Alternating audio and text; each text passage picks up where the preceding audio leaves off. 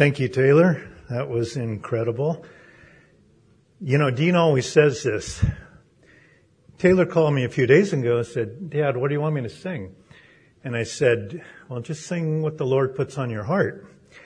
And that is going to dovetail with my talk today perfectly. And thank you all for your support and your text. My phone has been chirping for several days now. I really, it's needed and I appreciate it. And you know, I usually give the, the talks on Thursday at the men's lunch and I'm in the rotation for Monday nights at the prayer meeting. And when I can, I like to give a topic from my own personal experience or what we're doing, something's happening in our family, and that's what I'm going to be doing today. And I'm going to start out with a little sports quiz. There's a few fans in here, I know. My teams are the 49ers, Giants, and the Warriors. Now tell me what these players have in common. Jimmy Garoppolo, Johnny Cueto, Kevin Durant, DeMarcus Cousins, and Mac Williamson. I knew, I said, I said Vince is not going to work security today. He has to be in here. And, and Mike was my backup. It's true. They all had major injuries and they were out for a long time, some of them for a whole year. And what happened? The teams kept playing. They finished out the season. They didn't take the ball home and quit. And they finished the games. And some of them played great when they got their chance. Steve Kerr had a habit of playing his top five guys nearly the whole game, just wearing them out. And when push came to shove, he had to play his bench, and he was asked, after the bench contributed so much, he said, I probably should have played them more earlier.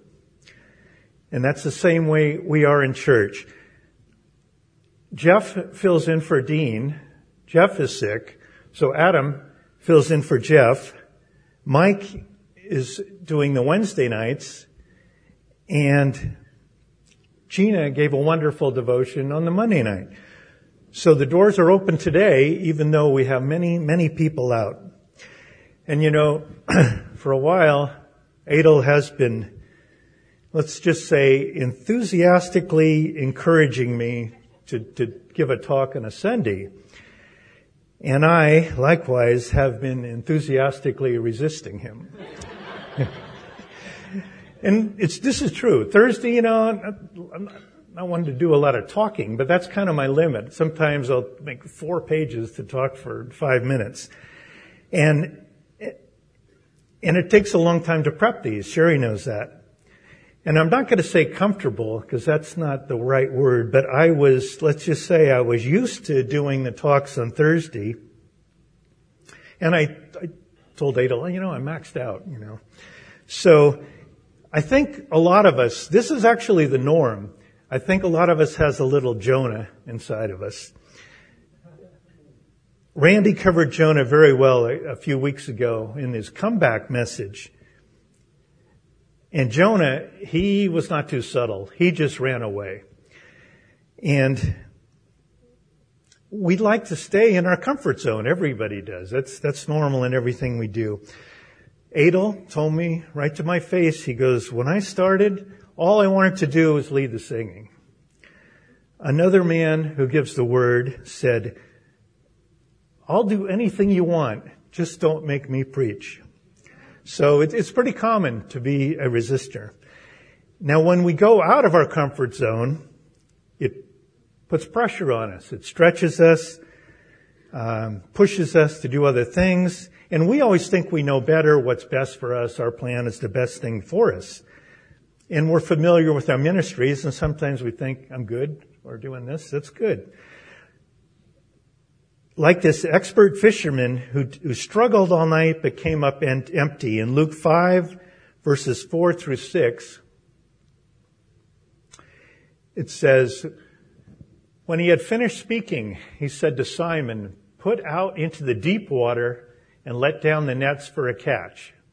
Simon answered, Master, we've worked hard all night and haven't caught anything. But because you say so, I will let down the nets. When they had done so, they caught such a large number of fish that their nets began to break. Sometimes we got to get out of, of the shallow end. We got to go into the deep end of the pool. We got to get out of that kiddie pool. You know, that kiddie pool is warm for a reason. Remember when you learn how to swim, you know, that that deep section, that nine foot section is pretty dark and it was scary the first time you were in there and there's no bottom. And, but then later on, it's a piece of cake. We had to get certain tests, right, Sydney? You're taking swim lessons. You have to p- pass certain tests to get comfortable in the deep end. now, Peter is getting advice from a non-fisherman. That probably rubbed him a little bit the wrong way. He had fished in that sea hundreds of times, and Jesus is telling him what to do. He had his usual routine, he did it, and he came up empty. And he paused initially, a little bit of resistance, but he said, okay, if you say it, I'll do it. And what happened? He followed the Lord's plans to a T, didn't modify them, and he was blessed tremendously. He had never caught so many fish. And Jesus didn't say, wow, Peter, try the deep end. He just, Jesus knew where the fish were. He knew what to do to bless Peter and he did it. And Peter received this great blessing. I remember a, a young man from our church a few years ago, we were talking about devotions. You know, a lot of our men rotate and give devotions and it's always a blessing. Um, and he said, me and the Lord are good. I'm good with where I'm at. He was happy in his comfort zone. He wanted to stay in that shallow end. And that is not right. It's, it's not spiritual. God calls the shots in our lives, not us. That I'm good, it stifles, it hinders, and it obstructs the Holy Spirit with working in our lives. In Isaiah, in Isaiah it says, Woe to those who carry out plans that are not mine, and woe to those who hide their plans from the Lord. So the Lord is the boss. 1 Thessalonians 5:19 says, "Do not quench the spirit." Stifling a ministry or any sin in our lives quenches the spirit. It's like quenching a fire. If you deprive it of oxygen, it needs oxygen to live. If you deprive a fire of oxygen, it's going to go out. We do not want to deprive that Holy Spirit working in our lives. In Romans, it says, live under the control of the Holy Spirit. So whatever we do to hinder him is a sin. And talking about taking control of our lives, here's the Lord's thoughts about that and us having our own plans. Instead of following God's commands over and over and over, you know, the whole, the Israelites, the children of Israel, they messed up over and over and they had to pay these huge, tough lessons. It's explained in Isaiah 29:16. You turn things upside down as if the potter were thought to be like the clay. Shall what is formed say to him who formed it, He did not make me? Can the pot say of the potter, He knows nothing? Of course not. Perfect sense. He's, that's a great example. He's the potter, you know, we're the clay. We've heard this in many lessons. And one thing about that clay, it's malleable, a little water, make it into something different. If he doesn't like it, a little more water, smash it down, he can turn it into something different. And he's going to make, the Lord makes a decision on what he's going to make, and he's going to make something to his liking. It may not be our liking. And sometimes we turn things around and tell God what we're going to do. And we're cheap clay. We're pretty weak. But he can make something great out of that little blob of, of cheap clay. And when you watch the potter, you know, the wheel spins And wherever he presses the clay, he or she, the clay takes different shapes. And he puts pressure on it. And that's what he does to us sometimes until he's satisfied with the result. And the clay is not there on that wheel and says, you know, I want to be a pot today. Make me a pot. Or make me a vase or a cup. That's not the way it works. The Lord determines what's going to be made. And when you think who our potter is, it's Jesus Christ. It's His fine workmanship that determines our outcome. In Ephesians 2.10, it says, For we are His workmanship, created in Christ Jesus for good works, which God prepared beforehand so that we would walk in them. And when I think about workmanship, it's generally used to a judge of um, quality in, in work. You can make something pretty generic, base materials, put it together, and it will be functional. It'll be utility based, say. But other projects require more skill, better materials, and a lot more time. And he is perfect, and we're his workmanship. And he doesn't do shoddy work and he can't make a mistake. Excuse me. And we're a work in progress. Some people are a lot farther along than others. I'm in that utility, utility grade mode right now. And he's not done with us yet, and he's not going to be done until the rapture, because we're never going to be, we can't be totally like him, and that's what the goal is, but we can't be perfect. And he does this so we can be productive for his kingdom we don't get saved to go to heaven that day. That never happens. He gets saved, we get saved so we can, we can be useful. And he strives to make us more like him. And it's all him. You know, I live, uh, we live two miles away from Ruby Hill Winery. And sometimes we walk out there or, you know, drive out there and you see off season the branches it doesn't look anything attractive. They're on a, a grid. It just looks like firewood practically. But in John 15:5, we beautifully read, I am the vine, you are the branches. If you remain in me and I in you, you will bear much fruit. Apart from me, you can do nothing. So we're, you know, we're the, we're the branches, pretty useless when you go by that same Ruby Hill winery in the season, it's gorgeous. It's all green. The vines are out, big clumps of grapes. It's a whole different thing. Everybody goes to Napa and you see that. I mean,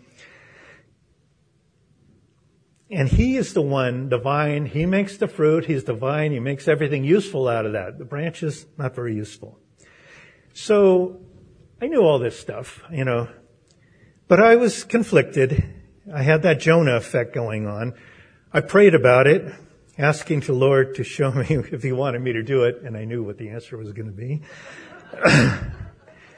and all of a sudden, a lot of messages were speaking directly to me, and Sherry and I have a devotion every night. And on the surface, the devotion would look like it had a normal uh, meaning to it, but I would see a meaning that was talking to me totally. And he was making his point. There's no doubt about that. I was the clay that was being, you know, spun on that wheel. And one day Randy said, there's five points, I'll mention three of them. One day Randy said, if leadership says to do something, just do it. So, okay, right? Uh, and it's amazing how the Lord speaks to us in, uh, in the messages.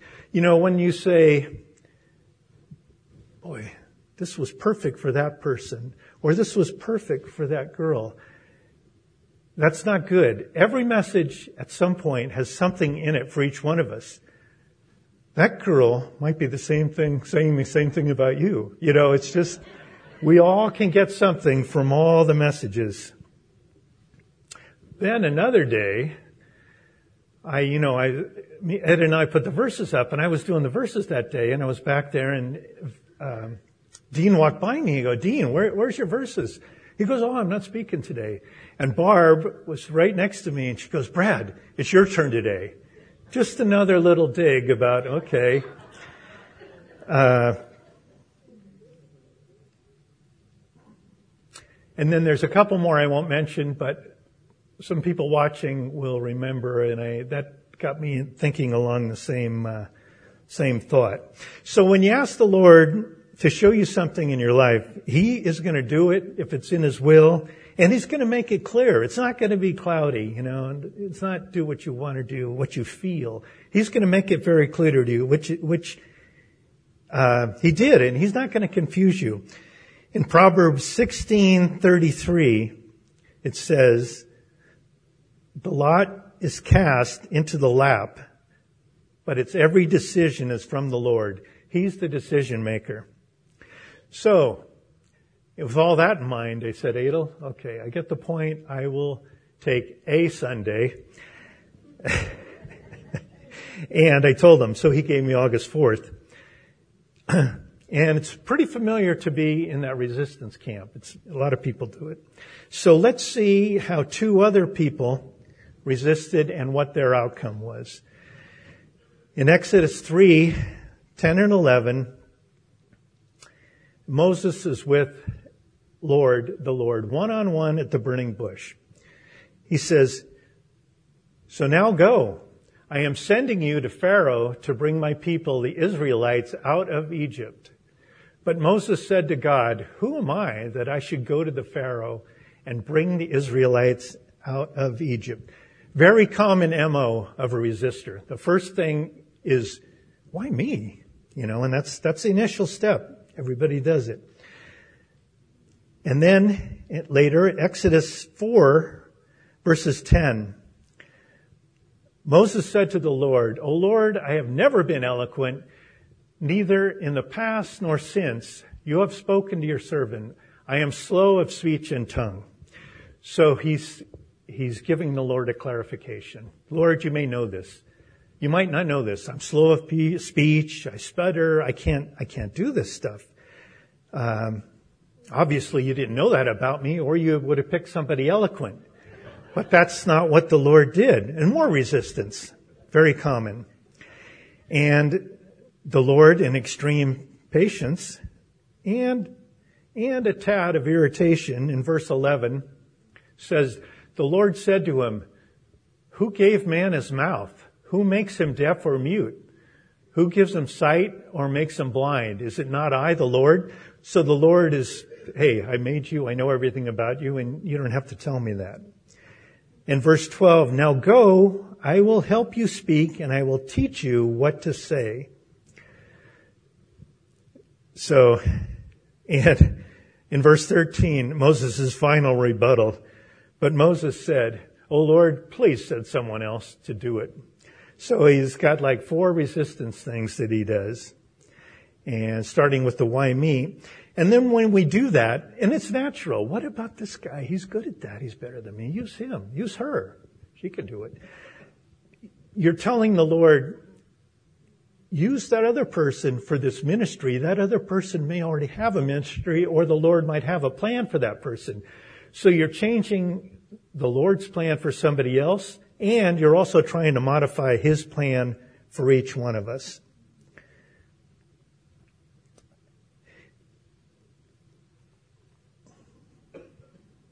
So Moses did the right thing. He eventually relented. He got Aaron.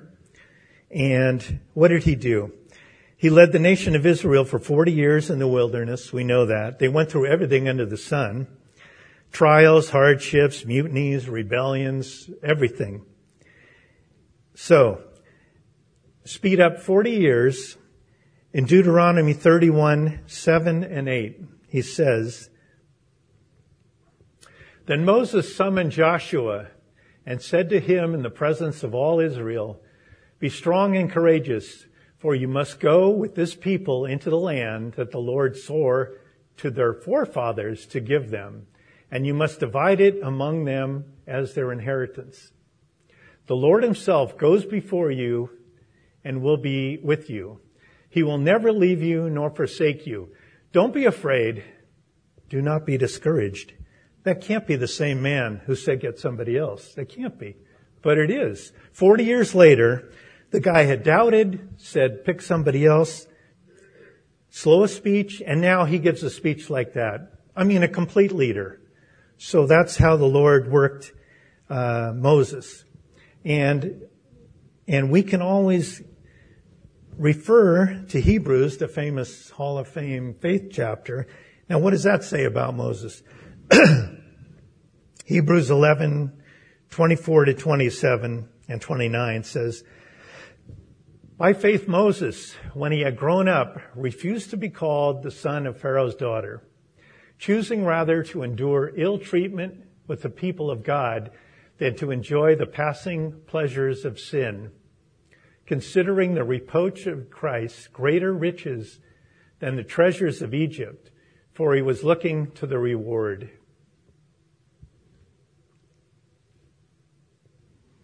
And verse 29 says, By faith the people passed through the Red Sea as on dry land, but when the Egyptians tried to do though, they were drowned. So we have this to build our faith. We see what the Lord did to Moses, and that's in the record. That's resistor number one. Resistor number two. He used a different MO, but he had his own uh, issues. When the Lord called Gideon, who was disobedient nation, was oppressed by the Midianites, and it's long story. It's actually in Judges 6 and 7. I picked through it. It's still quite a few verses, but it's, you can read the whole thing later.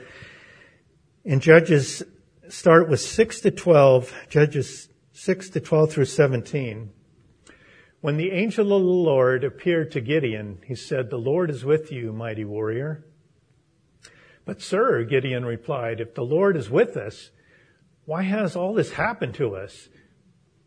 Where are his wonders that our fathers told us about when they said, did not the Lord bring us out of Egypt? But now the Lord has abandoned us and put us into the hand of the Midianites. The Lord turned to him and said, Go in the strength you have and save Israel out of Midian's hand. Am I not sending you? But Lord, Gideon asked, How can I save Israel? My clan is the weakest in Manasseh, and I am the least in my family. The Lord answered, I will be with you, and you will strike down all the Midianites together. Gideon replied, If now I have found favor in your eyes, give you, give me a sign that it is really you talking to me. So same thing, educating the Lord. Why me? I'm the weak, I'm the weakest guy in the whole clan. Pick somebody else. Resist, resist, resist. But he comes up with his own uh, resistance. He says, give me a sign. So he wants proof. He didn't just buy into it right off the bat. Okay, Gideon's in verse 36 and 37, he says, Gideon said to God, if you will save Israel by my hand, as you have promised, look, I'll place a wool fleece on the threshing floor. If there is dew only on the fleece and all the ground is dry, then I will know that you will save Israel by my hand, as you said. So an impossible event to happen naturally. Everything's going to get wet everything's going to stay dry. But when you mix it up, it calls for a miracle. Verse 38, and that is what happened. Gideon rose early the next day. He squeezed a fleece and wrung a dew in a bowl full of water. Miracle done, right? Gideon, I'm all in. Nope. Verse 39. Gideon said to God, don't be angry with me. Let me make just one more request. Allow me one more test with the fleece. This time, make the fleece dry and the ground covered with dew. So he reverses the whole principle because he's thinking, well, maybe that could have happened somehow. So I'm going to make, see if the Lord can do the same thing in reverse. Amazing. Uh, so a lot of resistance, a lot of bargaining. Again, it's amazing how little the Lord knows because we always have to tell him what to do. He just, he just must be absent-minded, but thank God he has us. But, uh, but he finally was convinced and he followed the Lord's unique battle plan and he was so convinced that he let the Lord, he didn't resist anymore. The Lord honed his army of 32,000 men down to 300 versus the thousands of Midianites. Okay, and see what happened. Let's see how this plan worked when he obeyed. In Judges 7, 22 to 25, it said, when the 300 trumpets sounded, the Lord caused the men throughout the camp to turn on each other with their swords. The army fled to Beth towards Zerah as far as the border of Abel near Tabith. Israelites from Naphtali, Asher, and all Manasseh were called out and they pursued the Midianites. Gideon sent messengers throughout the hill country of Ephraim saying, Come down against the Midianites and seethe the waters of the Jordan ahead of them as far as Beth Barah. So all the men of Ephraim were called out and they took the waters of the Jordan as far as Beth Barah. They also captured two of the Midianite leaders, Oreb and Zeb. They killed Oreb at the rock of Oreb and Zeb at the winepress of Zeb. They pursued the Midianites and brought the heads of Oreb and Zeb to Gideon, who was by the Jordan.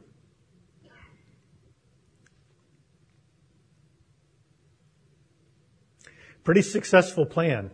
It happened just as the Lord said. He had a huge victory. Midianites all captured, kings killed, heads lopped off. And just said that, just as Moses is in Hebrews 11, Gideon is mentioned too. And it says, I don't have time to talk about Gideon, who through faith conquered kingdoms. So all the resistors are a blessing in the end. The common thread is God spoke to both of them. And you know, when they were all in the boat, not catching any fish, and he does, he does this to us. He didn't say, you guys throw the nets in the deep side, just as Gideon was by himself. He spoke directly to Peter. So when we're told to do something, we don't look around saying, oh, this guy can do it. So keep that in mind. He talk, God talks to us individually and they all tried to enlighten God, gave him advice, suggested alternatives, wanted to do their own plan. And then after they prevailed, they had great endings. They changed the course of history and we have the Bible, thank God, and we can get encouragement from that. The other thing it shows with all of them, Jonah, Moses, Gideon, us, it says how much patience the Lord has for us.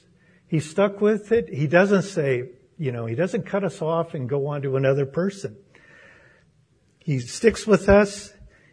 He never throws in the towel and he doesn't give up on us. He says, I will never leave you or forsake you. And when he promises you something, it will happen. Psalms 86:15 says, "But you, Lord, are a compassionate and gracious God, slow to anger, abounding in love and faithfulness." And thank God for that.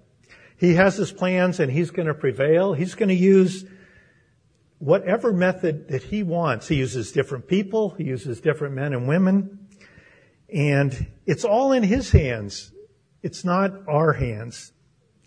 If he tells you to do it, he's going to make it happen. You've all heard the verse. It's not about our ability, it's about our availability. All of these men and women had sins. And look what they accomplished through the Lord.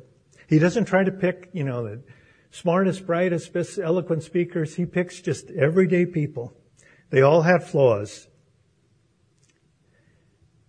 And it's done through him. Zechariah 4 6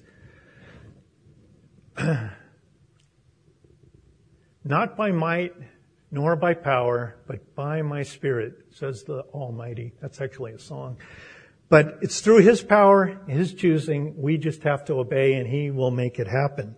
And we have to listen and pay attention in our, in our, in these meetings, in our prayers, in our devotions, in our circumstances. Sherry and I learned a lot going through her, her cancer trial. So if he is nudging you today, he's always nudging us something somewhere along the line. Uh, Whatever it is, he has a reason. It might be, well, it all has to start out, we all have to get saved first. So if somebody's not saved, you can't serve anybody if you're not saved. So if he's nudging you to get saved, that's step number one. And if you are, if he's nudging you for another reason, anything we do to follow his commands, it could be a blessing to somebody in our family or our friends or, and it also brings about glory to God and we're doing just a tiny bit more for his kingdom when, when we obey. If we're just sitting there and then we have a rudder on us, you know, you've heard the Lord is our rudder.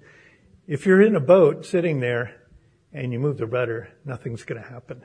The boat has to be moving to make the rudder go a different direction. And when we respond in the right way, we're being obedient and that pleases him. Think about in that upper room,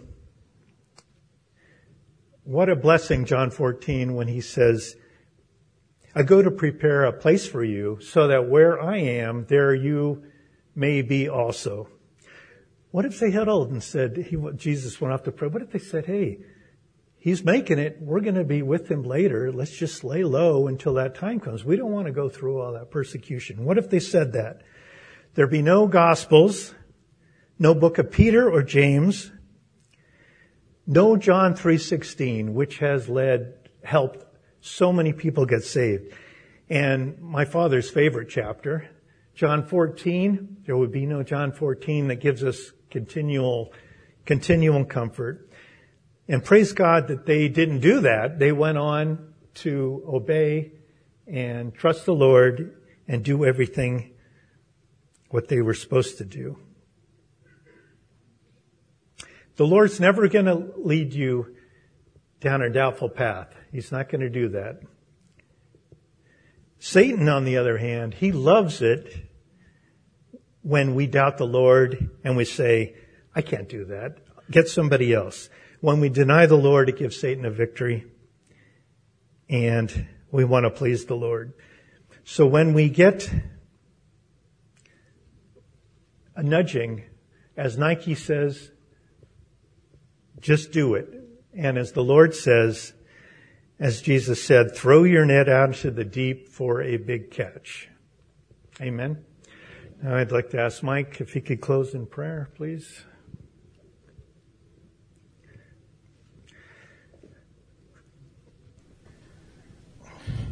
Dear, Heaven, Dear Heavenly Father, we thank you for this message that our brother Brad has delivered, Lord. And I just pray for everybody here that when you speak, that we will intently listen to what you have to say for us, Lord. And I thank you that you care about your children.